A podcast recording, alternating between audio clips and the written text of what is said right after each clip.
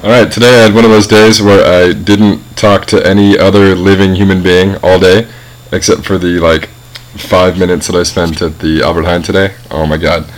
Uh, but while I didn't uh, have any human contact, I did spend a lot of time working on the epoch for my uh, that was my day uh, presentation, and I've got 20 slides. They look beautiful. Um, I'm really excited about how how good it turned out, and yep, this uh, uh, whole that was my day project got very real very quick, and uh, for the first time I can actually see uh, what it's going to look like, or I, I can I finally visualized how I have perceived it as in my head for so long.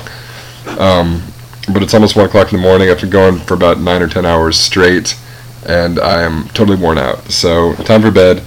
Tomorrow's September 11th, the 10 year anniversary, and uh, I'm just keeping my fingers crossed that uh, nothing bad happens tomorrow, which I'm sure it won't. But yeah, it's still kind of in the back of my mind.